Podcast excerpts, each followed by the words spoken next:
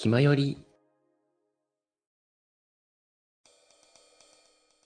そうですね。そんな形でこういろいろこうね、考えたりとかされて、こう小説書かれてるということなんですけど、まあ、その小説をこう書かれるときにこうアイディアとかっていうので、まあ何をされてるときに思いつくのかなって、やっぱ僕には全くそういうのが想像として出てこないから、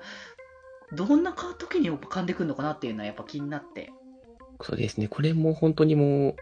いつでもって言っちゃうとちょっと、うん、あれですけれど、うん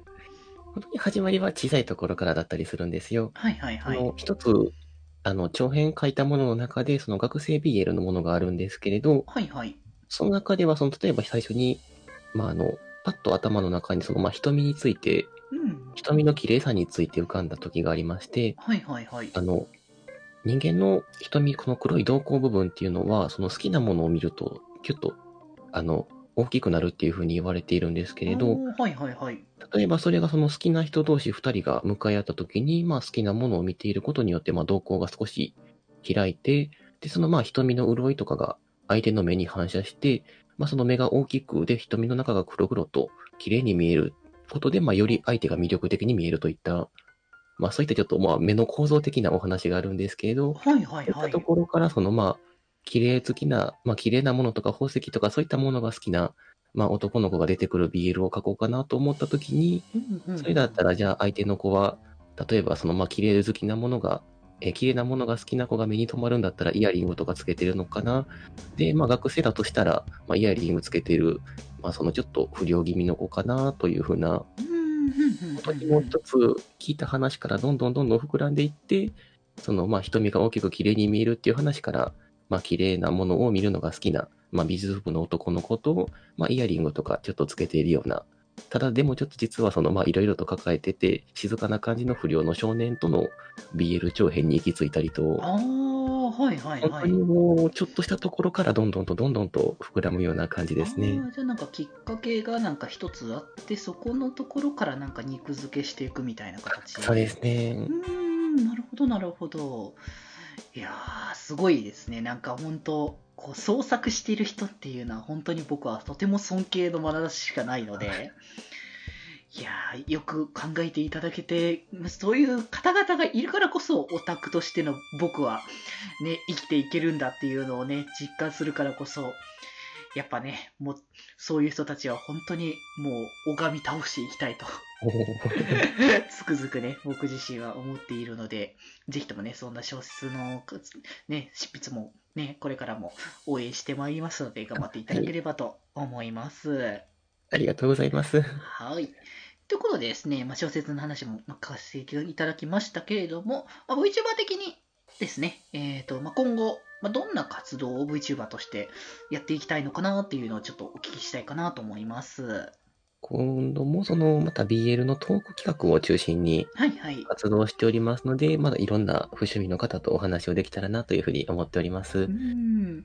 意外と、そうですね、あの、意外と例えば、ふあの、ツイッターの検索とかで VTuber、不女子、不男子とか、はいはいはい。そういった風に調べると結構出てきたり、ああ、やっぱ多いんですね、はいそういう形でやってる人って。プロフィール欄には書いてないけれど、コメントでちょっと、あの、他の方と話されている時に BL のことはを、まあ、話題に上げていたりと。意外といらっしゃるので、あそっか、まあ、確かに鏡さんも、そんなにもともとそんな感じではなかった感がありましたもんね、確か説明的には。まあ、一応、最終的にはその、分かりやすい感じがあった気はしますけど。本当にもう、鏡さんも、せこさんちょっとお知り合いなんですけれど、はいはい。あの、ツイッターのプロフィール欄だけ見ると最後に割と腐ってますといって、そういった一文だけだったりするので、ですね。なので意外と腐ってる方、まあ隠れてるわけではないですけれど、うん探せば見つかるというような、はあ、なるほどな。まあ、なるほど。そういう形の方々とまた今後も、いろいろとそうですね、だんだんと、はい。絡んでいけたら、いや、それは本当にぜひともね、こう広めていただきたいなって、やっぱ、こうただでさえ やっぱ肩身の狭いというこうことをずっと生きていたこう身というしては、やっぱそういった広がりがあってこう男性だからといってこう BL 好きというのに違和感っていうのが、まあ、す少しずつそれがほどけていけたらいいのかなっていう感覚はやっぱありますからね。すごく、すごく難しい問題ですけど、たまにその、ははいはい。女性向けの、まあ女性向けジャンルのうん。グッズとかの列に並んでると、その男性が並んでたらあの人は転売ヤーかなみたいな、そういったちょっと、あね言われのないーそうなんですよね。だから転売だったりとか、あとは出会い中みたいな感じで思われたりとか、違うんだよ。こう、ここに並んでる女性に興味があるわけじゃなくて、このコンテンツのものが好きだから並んでるから、お前らにはむしろ興味ねえんだよみたいな感じのところはあるけれども、やっぱそういうイメージ持たれるんですよね、やっぱり。それにどうしてもその、普段子イコール男性が好きみたいにね、たまに思われる時があるので、ああ、まあそこも難しい話ですよね。うん直接的っていうわけじゃない、まあ、そういう人もいるにしたって、まあ、そこも、そこはまた別と考えてもらえた方がいい場合もありますからね、やっぱりその、うん僕やっぱ常々思うのは、趣味と性癖は別だろうみたいな感じのところで、だってその、すごいなんか、その、漫画とかのこう趣味ですごくこう残虐な感じのものが好き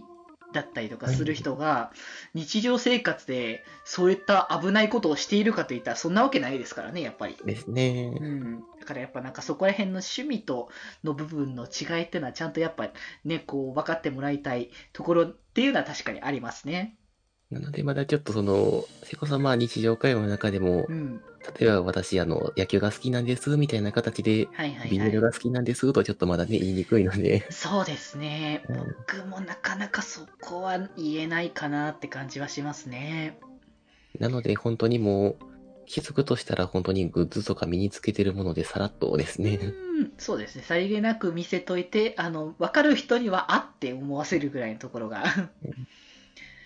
はいはいはい。なるほど。まあ、ぜひともね、そういう形で、まあ、いろいろね、こう、ちょっと、まあ、せっかくね、こう、なかなかこう、大変なところではあるかもしれないですけども、そういった活動で、こう、いろんなね、つながりをこう、見せていけたら、ね、いいなというのは僕もね、願っておりますということで、